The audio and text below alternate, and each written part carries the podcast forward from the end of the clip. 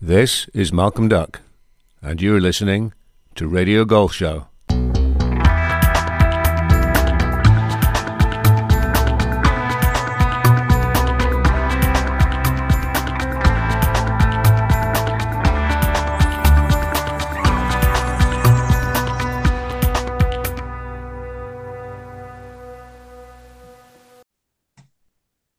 Good evening, ladies and gentlemen. Welcome to the show.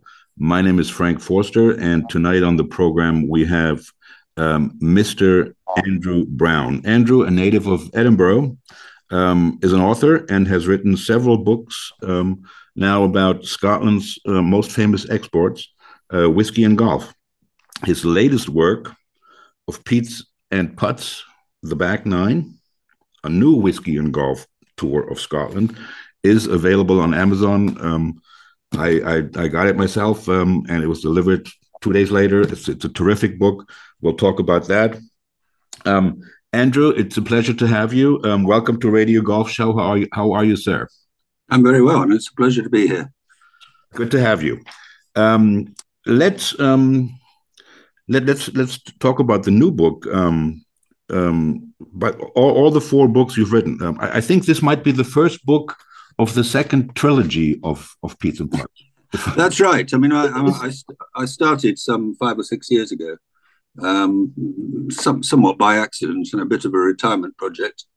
Um, and I wrote my first book about Scotland because I, I, I consider there are lots of great golf books about Scotland and there are lots of great whiskey books about Scotland, but there isn't anyone that actually tries to link the 2 mm-hmm. um, and it was a little bit of, a, as I say, a retirement project. Um, since then, I've, I've, written another couple. I looked at whiskey and golf in England, Wales, and Ireland, and then in, on the continent of Europe.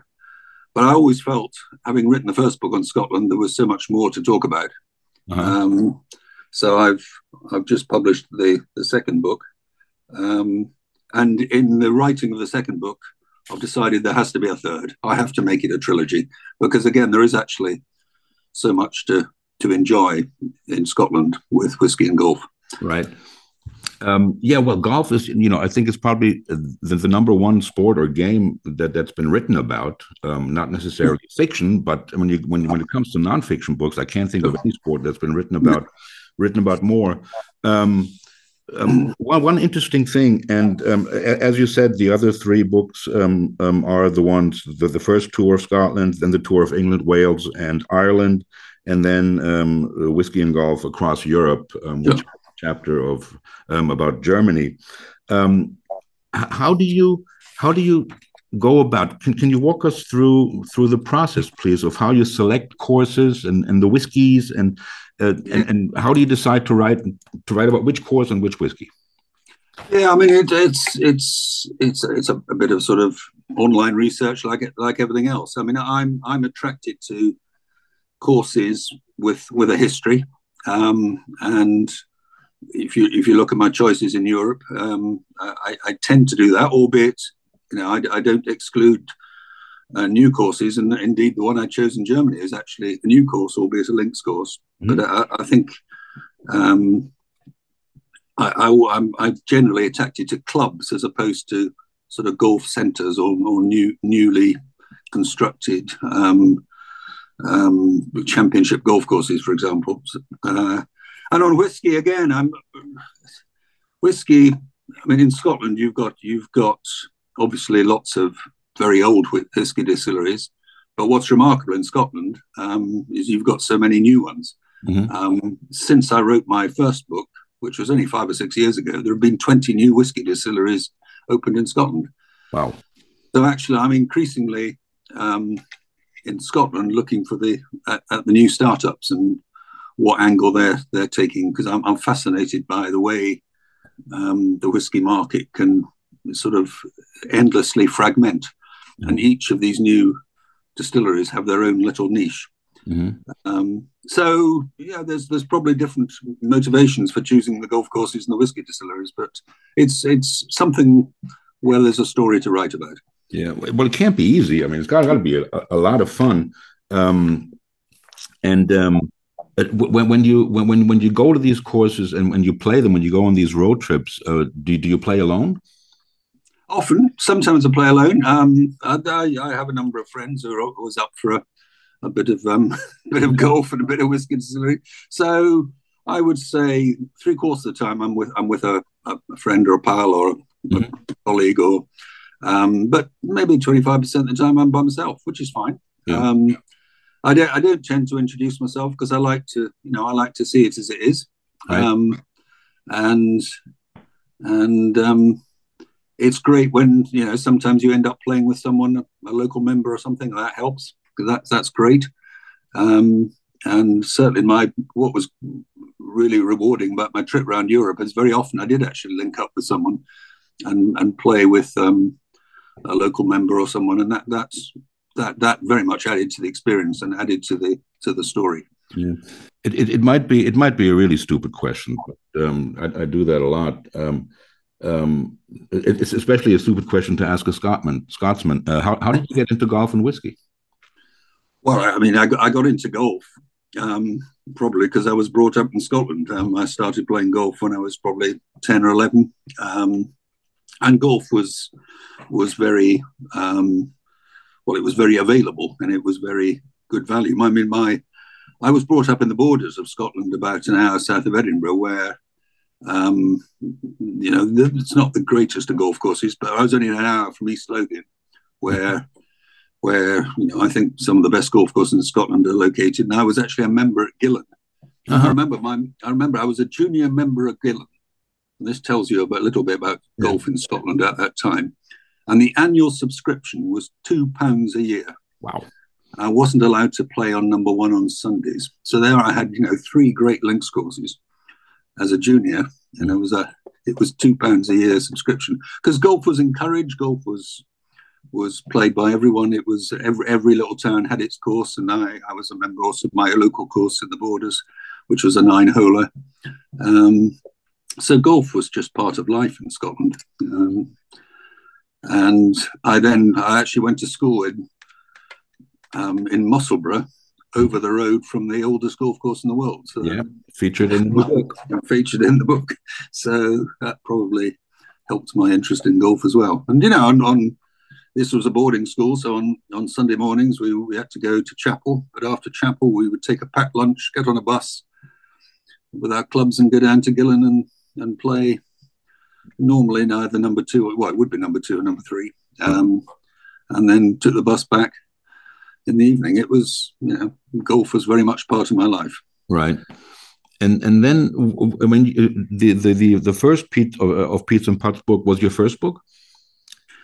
Yes, I mean again it, it sort of it, it, came out of I, I my career took me down to the south of England and I I was in the sort of marketing and advertising world, and I started playing golf with some friends down there. And I, it was it was in one round, and I said to them, "Well, of course, if you want to play proper golf, you've got to go to Scotland." To which they said, "All right, you arrange it, we'll be there." And this was in the mid '90s, so I I began we began a sort of golf tour of six of us, and we'd go up to Scotland every year. I mean, to show how keen we were, I do remember the first tour we went. You know, we were all we all had sort of big jobs and families and the rest of it. So we we got a uh, uh, a flight from London on a Wednesday night. So we got to Edinburgh, hired a car, got to North Berwick. We played 36 holes at North Berwick on Thursday. We played 36 holes at Dunbar on Friday. And we sort of rushed back to get a flight home to get to our families back on Friday evening. Mm-hmm. Um, we did that for a sort of couple of years before we then took a sort of extra day in 1836, um, another 18. These days we take a week because mm-hmm. we we like to um, we like to take our time. And it was probably as as the, those tours became more relaxed that we started doing other things like visiting whiskey distilleries. And it was probably at that stage I thought, well, there has to be a connection here between these two. Mm-hmm. Um, and maybe I can write about it because I've always enjoyed writing, and that's that's how it started. Writing has been a passion of yours uh, since since you were young. Yes, yes, I've always enjoyed writing. Yes, mm-hmm. yes so So, so, so publishing a book is kind of like your your Italian sports car. I mean, when we get older, yeah, I think so. motorcycle, I think so. like yeah. And- and- Yeah, Because when I when I started the idea of publishing a book, I mean, I was I wasn't worried about you know as long as long as I published it and and read it myself, I was happy. Um, but I soon found that you know that that people are actually quite interested in reading about these things. people are very interested. Um, you know, the, the the the reviews on Amazon are amazing, and uh, and um, everybody um, seems to have heard of of Peats and Putts, um, and and and it's it's terrific. Um, you mentioned um, that you're not only interested in the golf course, but in in in, in the club, Sure. the club, and. Um, um, I, I, I personally am too. I mean, I'm very interested in, in, in the whole thing. Um, can we talk a little bit, little bit about the importance of a good clubhouse for a golf club? Yes, I mean I, I, that's very much part to me of, the, of, of visiting somewhere. Um, the clubhouse is part of the experience. Um, you know, I, I talk a lot about the location of the golf course, but um, having a good clubhouse is is is, is all part of it. And you know, I, I'm I'm increasingly drawn to to um, courses where there is a clubhouse of of some sort of interest, and whether it's architectural interest, but it, which is which is one side, but it's also the feel of it. You know, you, get a you you get a feel as you walk into a club. Is this a club I'd like to be a member of? You know, what is the what is the vibe? What is the buzz? Um, is it you know? Um, and you know, there, there are different types of clubhouses. There's a, you know the the sort of um, prestigious ones of Prestwick and Muirfield, which have their own charm, but I also like the sort of more the more everyday clubhouse, which you know has a a much more, shall we say, diverse membership of, you know, of the community Mhm. when it's part of the community. Um, and there are some good examples. I mean, I, I think I, in my first book I talk about the clubhouse at Lossiemouth at Moray. Um, it's I mean, it's architecturally it's a wonderful clubhouse. It's got a wonderful view, and it's a proper it's a proper local club um, with a with a range of members and and you get a good feel about it when you go in there. Mhm. And that, I always like that. Right. Um, would you share some of your favorite clubhouses with us? Yeah, I mean, well, we're, we're yeah. I mean, I, I've talked about Moray um, in my in my my recent one. I mean, you you go to Scotscraig, which is a a very historic clubhouse, and is also also a real a proper members club. Mhm. Um, there's there's nothing fancy about Scotscraig. I mean, the the food is good, honest stuff, but it, you know, it's not it's not Prestwick or Muirfield, but it's it's a proper club and it's got real history. I mean, Scotscraig's I think there's 13th oldest or something. It's um, and there's some wonderful memorabilia. That's the other thing I like about clubhouses is the I, al- I always like pottering around and looking at the trophy cabinets, and you find these daft trophies which go back sometimes you know 100 years, um, and they're they're sort of very eccentric looking um, pieces of silverware that uh, but they mean something Right. and un- understanding those. I mean, one of the great clubhouses in my second book is the is Westward Ho, Mhm. um, North Devon, which I mean that, that's like a museum. It's just Right. a wonderful place. You could spend a day in there just looking at the honours boards and the and the trophy cabinets and the the sort of various bits of memorabilia around. They always love that in a clubhouse. Yeah, yeah. I was I was pleased to read um, you uh, writing about um, the clubhouse at Royal Burgess in, your- in your in your in your latest book, um, where we were fortunate enough to be. Well, my family was fortunate enough to be members. I wasn't because I didn't live there. But uh, well, what a terrific clubhouse that is. Um, I Mm. personally enjoy the locker rooms. I mean, I, I enjoy the Yeah. where you have this Yeah. Mark on them, and and you know, I mean, Sure. Um, um, uh, that that kind of thing. And I was uh, the one I'm going to my continental book. The that clubhouse um, on the course I went to in Italy was a wonderful clubhouse, and that was a surprise really to find out it was um, um, that uh, club on Lake Como, um, which had been set up by I think a couple of Englishmen some years ago, um, Menaggio and Cadenabia Mhm. and it was just it was just the most wonderful clubhouse and, and you talk about their locker rooms i mean they were they were they were tremendous Um, they had a, a, real feel about them, and uh, yeah, it's it's as I say, very much part of the experience of, yeah. of visiting somewhere. I, I, I totally agree. Um, and um, um, un- unfortunately, some um, some of the newer clubs uh, just don't have that because no, they do, they don't get it somehow. No, can't buy the uh, history, and uh, um, they try, but uh, but but they can't they can't do it. Um, of, of particular interest, or, and probably to uh, the, the, most interesting to our uh, listeners in Germany is probably chapter six of exploring whiskey yes. golf across Europe, the Germany chapter. Sure. and and and there um, I, I, love the way you um, you you begin this chapter. Um, well, first of all, the quote from Sir Walter Simpson: "Unlike the, the other Scotch game of whiskey drinking, excess in it is not injurious to your health." That's obviously terrific. But um, you you talk right away about an about an issue that that we've talked a lot about on the podcast here with with American, with British, with German guests. Um, um, the, the the dilemma you, you describe, um, um and and feeling that the uh, that uh, golf and whiskey are, are, are not mainstream activities in Germany, and even though we've produced uh, two major champions, uh, and one of them probably one of the one of the greatest ones because he's still um, uh, Bernhard Langer and Martin Kaymer.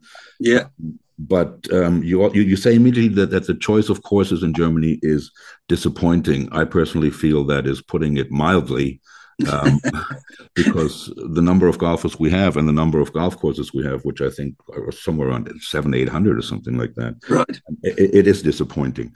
Um, you know, we were subject to the to the boom, golf boom in Germany in the '80s, where a lot of people that had never really designed golf courses just started yeah. building something on on flat land.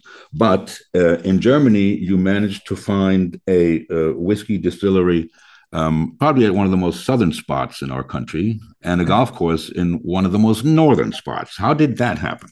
Well, that that sort of happened by by default. Is that I I generally started by looking for for ones that would be, as I say, geographically proximate, and I I I found whiskey distilleries in in southern Germany in particular of interest, and there were a number of them. Um, but I looked at some of the golf courses, and I was, uh, and I have to say I haven't visited them. I haven't played. I haven't played golf in southern Germany. I don't think. Mm-hmm. Um, but they they didn't feel right to me, and I, I think it's I think it's a bit to do with the the the geography and the the soil and the um, and yet I was interested in on the north coast. There were there were some some links courses in Germany, um, only a few, but then I was particularly interested in this new one, which I'd read about on, on Sylt, on Budersand. Um, so I thought, well, that would be interesting. But then I looked for whiskey distilleries up there, and actually, there's not much going on in whiskey in Northern. So I then thought, hey, here's a wacky thought. Instead of going for, you know, one as close together as possible, mm-hmm. I'll go for one as far apart as possible in Germany. Um, and then, and then, by a happy coincidence, I managed to find a, a link between the two because mm-hmm. um, the the Slyrs distillery um, was actually maturing some of its malt on the island of Sylt. So that suddenly it all sort of fell into place. Right. And it was wonderful. And I really enjoyed my trips both to Bavaria, um, to that distillery, which was was a tremendous place. And I hugely enjoyed my my my trip to Sylt as well. Yeah, it's um, it's interesting because you know um, we, we do have a handful of golf courses that are that, that are really good. I mean, if you go down the list, you know, you talk about Falkenstein in Hamburg and, and yeah. the, golf club in Köln and Hubbelrath, yes. Düsseldorf, uh, Föhr, which is a, a, beautiful links course as well. Um, Frankfurter Golf Club, of course, um, you know, yeah. the older ones um, here where I where I live near Bremen, we have uh, Club zur Vahr, which is a terrific golf course. Um, but but you you, you picked um, Budersand. And um, um, you describe the course um, as a masterpiece on a perfect piece of land on which to design a golf course. Um, I, I, think um, anybody that's ever been to Scotland uh, knows immediately that uh, that the, the, the best architect, uh, the best golf course architect is nature. Indeed. And um, you, you also call the design of Budersand impressive. Now, I, have not been there to Budersand to, to play, and, and, and I had to look up the architect's name it's a guy by the name of uh, Rolf Stephan Hansen. Um, yes. And um, I, would never heard of him, and, and, and I couldn't find any other courses no. that he has designed. Um, were you able to speak with him or meet him? In- no, oh. no, no. I, I've only probably read what you have about it, but all I can say is that I think he's done a tremendous job. I mean, it is uh, it is really a, shall I say, it's a classic new links mm-hmm. um, on on a, on a great piece of land. Yeah, and and I think the the variety of holes, um, the condition of the course was very good, um, and there's it's it was a a great golfing experience. Mm-hmm. I, I, certainly have to check it out, and and um, um, and, and and that's what really. I mean, this book. Um, you know, I, I read the contents one, and then I just got the new one. Um, I, I, wasn't quite sure what to expect. Um, um, I, will tell you later what, what what I what I what I what I thought about it. Um, um, and and and and the soil. I mean, we, we talked about East Lothian uh, uh, briefly. Yeah. Um, you know, that's that's what's special about East Lothian. When you talk about Gullane, I've played Gullane number two. Um, it's just that um, uh, the, the way the ball sits on the fairway. Sure. I mean, it's just, I'm, I, am increasingly of the. I mean, I've been playing golf for, for fifty odd years, um, but the more I think about it, and the writing of these books and the comparing of the courses has made me understand more and more the soil is so important for the experience of a of a good golf course. And you know, sand is is pretty critical to a great golf course. I mean, I'm not saying it's not possible to have a great golf course that isn't based on sand, but it makes it much more difficult. And if you've got a natural um, sandy, linksy piece of land, it makes it easier to to have a great golf course on it. And and that's certainly the case at Budersand. Yeah, it, it, was a, a, good piece of land to to use. You you, you talked about um, linking golf and whiskey, um, and um, I don't know much. I don't know much about whiskey. Um, my taste buds are not highly developed. Um, I know what I like and I know what I don't like, but um, I think, and and I don't know the exact numbers, but I think something like 500 bottles are exported by by Scotland each year. I mean, it's it's not something that's very, you know, like the single malt, but but in, in, in total, it's like 500 million bottles a year that um, of of of, of um, Scottish whiskey that's exported. That that's an amazing number, I thought. Oh, it, it is a it is a huge export market for Scotland, and um, it's a market. I mean, what is remarkable is that there have been 40. If you go back 20 years, there were 100 distilleries in Scotland, um, and there are now 140, something like that. Right. And now, in any sort of market that sort of goes through an expansion phase, you would you would expect some failures. You know, you'd expect some not to work. But I can't think of any one of these new startups that has that has failed, mm-hmm. um, and that is because the market for Scotch whiskey for whiskey is is um, is very doing very well, and it, it's it's to do with sort of global population trends as as there is a growth in the middle class in in in sort of east, in particularly in the far east, the, the whiskey consumption goes up. Because actually, I mean, alcohol consumption in the in the Western world is going down, um, but the you know there there is an there is a there is a flight to quality, which is a good thing, and that obviously um, helps Scotland. Um, and there is a Scotland has that brand of being the the original and the best. Right. And that's what it needs to keep. Funny enough, um, that, that that 25, 30 mile stretch in East Lothian from Edinburgh, mm. from Musselburgh till um, Dunbar. Yeah. yeah exactly. Um, doesn't really have that many distilleries. No, no. I mean, well, it, it, was interesting when I my first book, and I feel my first bit's probably a bit, little bit out of date now because I I commented that two of the, I mean, two of the greatest areas in Scotland for for golf are East Lothian, as you say, and there was only one whisky distillery, which was Glenkinchie in Pencaitland, and in Fife, you know, and, until ten years ago, there were no whisky distilleries in Fife, and you know, Fife with with St Andrews and its fifty golf courses. Uh, those were the two sort of centres of great golf in Scotland. Yet, you know, actually, they weren't the centres of whisky. Um, but that is beginning to change because Fife has now got five or six distilleries. Um, East Lothian, well, Edinburgh has suddenly now there are more whiskey distilleries appearing in Edinburgh, mm-hmm. so it's it's all it's all changing. And I talk in my latest book about the, the borders where I grew up, where um, there were no whiskey distilleries, and there are now there are now whiskey distilleries appearing there. They're appearing all over Scotland, which mm. is what's what's wonderful. Um, Edinburgh is a very cool city. I mean, it's just uh, a, a, yeah. Tremendous town. Um, last week we talked with uh, Malcolm Duck. Um, yes. Um, what a character he is, and we talked Indeed. to him a lot about um, um, about uh, the history of golf, and we talked about Scotland, the home of golf.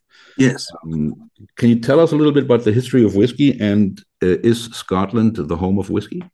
Well, that's I mean that that's a bit of a, a debate. Like you know, where was golf um, invented? Um, so, the Dutch are like the Irish. indeed, yeah.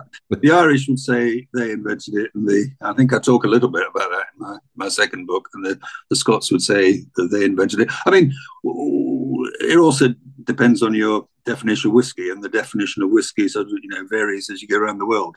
But if, you go back in time, all mankind has generally um, they've grown some sort of cereal crop and distilled it, mm-hmm. and the, the, the the Scots certainly um, have, have, done that for a long time, but serve serve the Irish. But I mean, I think if you take a, a sort of uh, a, a more recent historical um, perspective. Um, I mean, it's it's interesting if you go back to the, the Victorian era where know, Irish whiskey was much bigger than Scotch mm-hmm. um, in the in the mid the mid um, nineteenth century. Um, but it was the invention of of blended whiskey that really meant that that Scotch took over, and it was the the invention of the patent still, um, which is a continuous process for in the ability to use uh, grain whiskey mm-hmm. and then blend it with malt whiskey that the Scots got into. I mean, the the still was actually invented by an Irishman, as it happens, but, but it was the Scots who took it on, and they sort of stole a march on the Irish. Um, and the Irish then suffered during the First World War, the the um, obviously Irish um, independence and the war there, um, and then American Prohibition because the Irish were um, sort of more connected um, from an export point of view to America, and they were hit more badly by Prohibition. Mm-hmm. Um, so it's a, I mean, the Irish story is also a remarkable one because you know, go back 40 years, there were only two distilleries left in Ireland. Huh. Um, wow.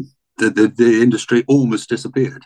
Right. Um, and it has, just like Scotch, it has boomed in the last um, 20 years as well. And there, there are new whiskey distilleries being set up all over Ireland. And that's, that's a great story as well. But um, it was really the invention of blended whiskey um, in the late 19th century by the Scottish industry that gave Scotch its name. Mm-hmm.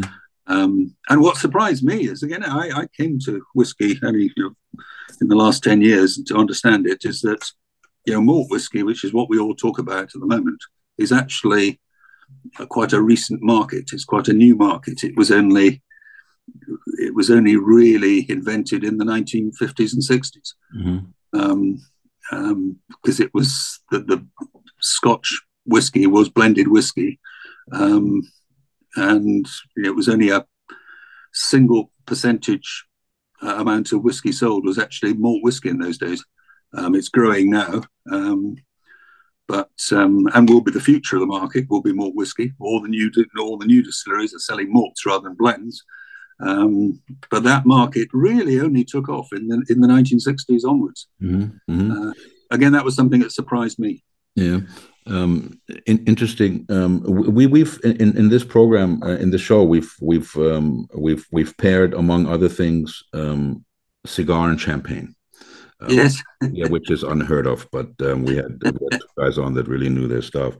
can we um, and and um, I, am not sure if in your books you you you try to pair the whiskey with the with the golf course um, that you choose for for each location, but um, um, can we try to pair um, a golfer's game with the whiskey? Like, let's take like a guy, like a big bully that hits it a mile. I mean, um, does he? Well, he, has got to be a, an Islay one with lots of smokiness, hasn't he? I mean, you know, it's just sort of showing off, sort of Laphroaig, which right. you can't, you can't, you know, you, you drink it, you can't miss it. You? I, am thinking, whereas uh, um, the sort of more subtle versions there are who sort of coax the ball around, maybe with some hickory clubs. They're going to be a they're going to be a more sophisticated um, lowland, maybe. Lowland, yeah. See, that that would be me probably, but you know, I'm I'm not I'm not um, um, a total pea shooter, but I'm certainly not a good chipper and putter. But um, I do like my uh, Hendrick's gin, which is kind of on the flowery side. So uh, yeah, sure. I, I sure. think I, I, think I would um, I, I would be there. Um, marketing. You mentioned marketing. Um, I mean, whiskey and golf is um, brilliant marketing, and and um, I'm, I'm, thinking, of course, of Johnnie Walker, who who who were really involved in professional yeah. golf in, in Europe for a long yeah. time. Would you agree? Yeah. yeah. I mean, I was slightly surprised. I mean, when, when I first um, wrote my first book on Scotland, is how how little sort of Scotland marketed it, the, the, two products together. Because, as I said, you know, there was Fife where the home of golf was, yet there was no whiskey, and um, there were whiskey distilleries located next to golf courses, which you know, from a tourist point of view, was was a, a tremendous marketing opportunity, um, and very little was done. But that is changing because you will now find the. I mean, there's a new there's new whiskey distillery which I feature in my my latest book in in Fife called Lindores Abbey, which has got a great story about it. was one of the um, original places where whiskey was was produced in Scotland, and it's been brought back to life. And there, there, what half an hour from St Andrews. And when I was there, there was there was a there was a um, there was a business meeting going on, which was discussing um, with gentlemen from the Far East to how they could bring their their clients to, to the whiskey distillery because they were going to be playing St Andrews. I mean, it, it just makes obvious sense. Right. Um, and I think that's beginning to happen. I mean, the, the whiskey distillery now at Kingsbarns. Um, so again, the, the, link there with with, with a great new golf course and, and a new whiskey distillery. Um, so I think it, it's beginning to happen, but it's sort of it's sort of blindingly obvious. They are two of Scotland's, you know, using marketing term, terminology, USPs. Mm-hmm. Um, it's unique selling points of Scotland. Mm-hmm. It's what people associate with Scotland. So why not market them together? And, and, it, as I say, it is beginning to happen. Right, and and, and golfers usually have um, um, are, are yeah. well enough off to spend the money on. yeah, on the, the, target audiences are very similar. Exactly. Yeah, very similar. Um, now, uh, do, do do Scottish people when they go play do they have a little bottle in the in, in the bag? I'm not sure. I mean, I, um, I don't. They would generally have a whiskey perhaps beforehand. Beforehand. Um, beforehand, yes. On a, on a cold winter's morning, you might want to. Or there's a, a drink called a whiskey mac, which I may I refer to in one of my books, which is a, a whiskey and ginger wine. Which, if you're going out on a cold November morning, mm-hmm. um, just to have one of those in the clubhouse is uh, is is is quite helpful. Well, I'm sure it works in December as well. yeah, and probably in December as well. Yes. um, well, on the other side of the coin, um, the uh, the the uh, apparently the the number one golf drink uh, for American golfers is the uh, famous transfusion, which I enjoy very much also, which is vodka and grape juice, uh, right? A little bit of uh, of, of ginger ales ginger ale. Um, Americans tend to drink um, on the golf course, and they tend to drink beer on on the golf course. Um, I'm wondering whether a um, of Peats and Putts um, stateside is in on the on the drawing board. Um, well, I mean, uh, I reckon half my sales are in America. So I mean, they, but I think that's because they like coming across to Scotland. Um, mm-hmm. Um, my next project is actually on the end of January. I set off for Australia and New Zealand. Oh, Um, and I'm spending a fortnight in Tasmania, which I don't know if you've ever been to Tasmania. But I have not, but I know they have great golf courses. They have great golf courses. They've got, I think, four of the top 10 in Australia in Tasmania. And they've also got great whiskey. Um, a Tasmanian whiskey won World Whiskey of the Year about six or seven years ago. That, that I didn't know. So, and I'm in Tasmania. I've been there once, but only briefly, and it, it is a bit like Scotland. So, I'm looking forward to um, uh, reviewing that in a bit more depth. And then I'm going to New Zealand, which I've never been to. And obviously, there's a lot of links with Scotland and New Zealand, and there are some great golf courses in New Zealand, and there are also increasingly some some new whiskey distilleries in New Zealand. So that's my that's my next um, Well, we project. certainly look forward to to, to Yes. The, the book that uh, that results from, from that trip. Sure. The um, um, and, and and then you have um, I mean you you said you know you had you uh, maybe a good idea on on a cold uh, morning to have a, a drink before the um, before the game. Uh, John Daly once said that he played some of his best golf when he was either drunk or hungover. um, I mean, we, we, we've had we've had a, a bunch of pros. I remember Chi Chi Rodriguez saying that uh, before his first round at the Masters, he drank a half a bottle of rum and was the happiest 81 he ever shot in his life. um, um, from, from I, I, I think it's got a role at. Um, I mean, I play in a lot of golf days where you play, you go and play 18 holes in the morning. You then have a good lunch and um, go out again in the afternoon. And I, I'm often more relaxed in the afternoon. There's the famous um, Kummel, which I do, I think, talk about in my European book, Mhm. which is, you know, allegedly 80% of the world sales of Kummel are golf clubs in Scotland. Um, it's it's it's it's what you have just before you go out after lunch, right. having had your half bottle of claret and you know There you go. maybe a beer beforehand. It's um it certainly relaxes the swing. It does. Um, there is um, there there is there's a there, there's a very very um, small window when when you have when you have it all, but then it, it's Yes. very hard to maintain that level for Yeah, it's it's um, a couple of by by the turn of the on the second round, by the back nine, it's you're, you're beginning to sober up a bit, and that's that's when the trouble starts. Yeah, Yeah. Um, and and you see um, a, a lot of uh, golfers, not a lot, but some golfers on on uh, on, tour, um, marketing their own wine, um, whether it's uh, Ernie Els or uh, David sure. Frost. Um, um, you you cannot see uh, Jimenez without a glass of wine in his hand. Rioja, yes. um, you know, which I which is also I think uh, a brilliant marketing. But um, um, when we when we talk again about Scotland, um, and and we, you know, I, I love Scotland, so I have nothing but good thing, things to say about it. Um, is it from from a marketing standpoint to increase? Obviously, one of the goals is to increase tourism. Um, people coming to Scotland to play golf. Sure. And, and and and like you said, to experience the club and the vibe of the club and and, and the vibe of everything really.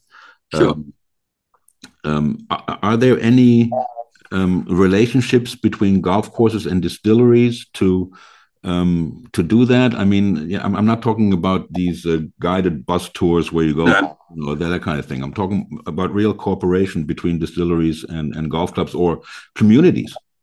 Um, not enough, I would suggest. I mean, there, there are some golf clubs that will have their, they like they have a club claret, they will have a club whiskey, and I, I know Moray at Lossiemouth, for example, have got has got a, a club whiskey which is made by Macallan, which is down the road.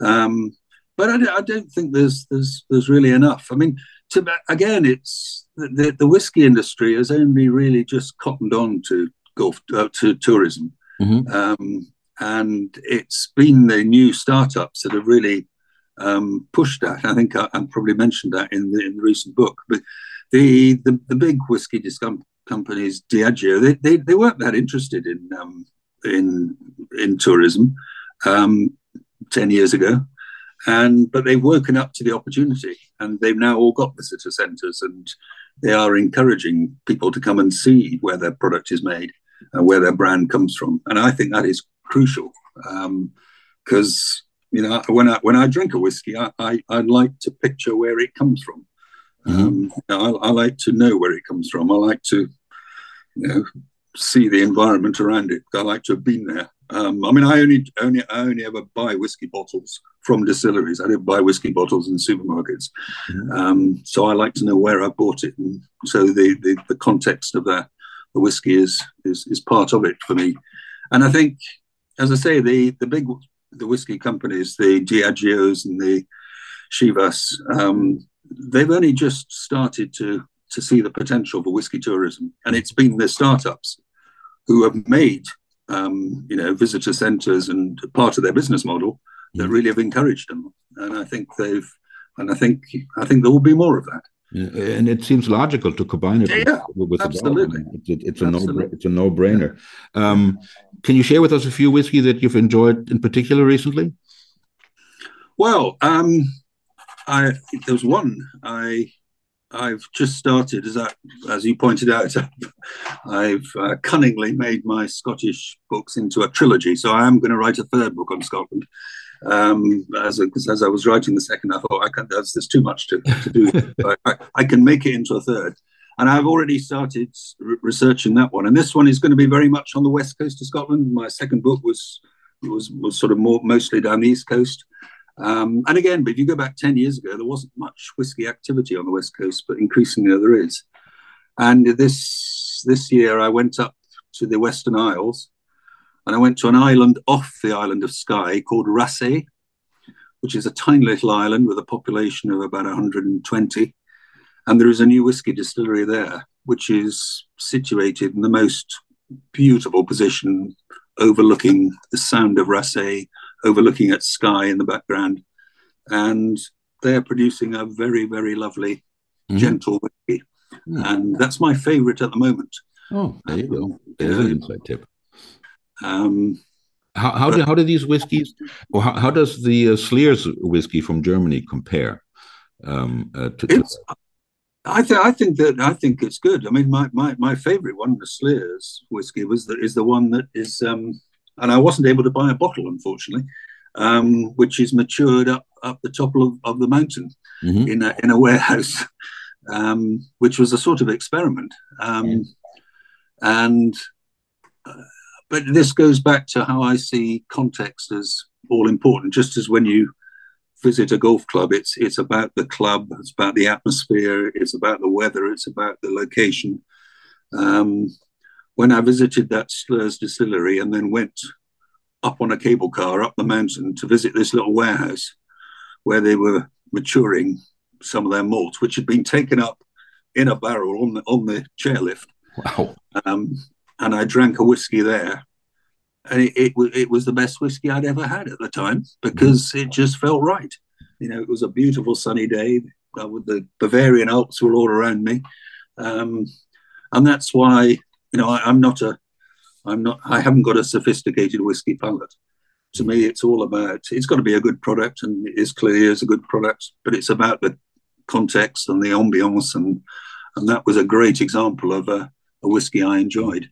Yeah, you write about it in your book um, that you know the the process, or the, not the process, but the fact of taking it up to to a different altitude, what it does to, the, to, yeah. to, the product itself. I mean, I can only think of the aquavit that they used to take on a boat down over the equator and then back to. That's right. You know, and they call it as the equator aquavit, um, which does which is um, fascinating to me.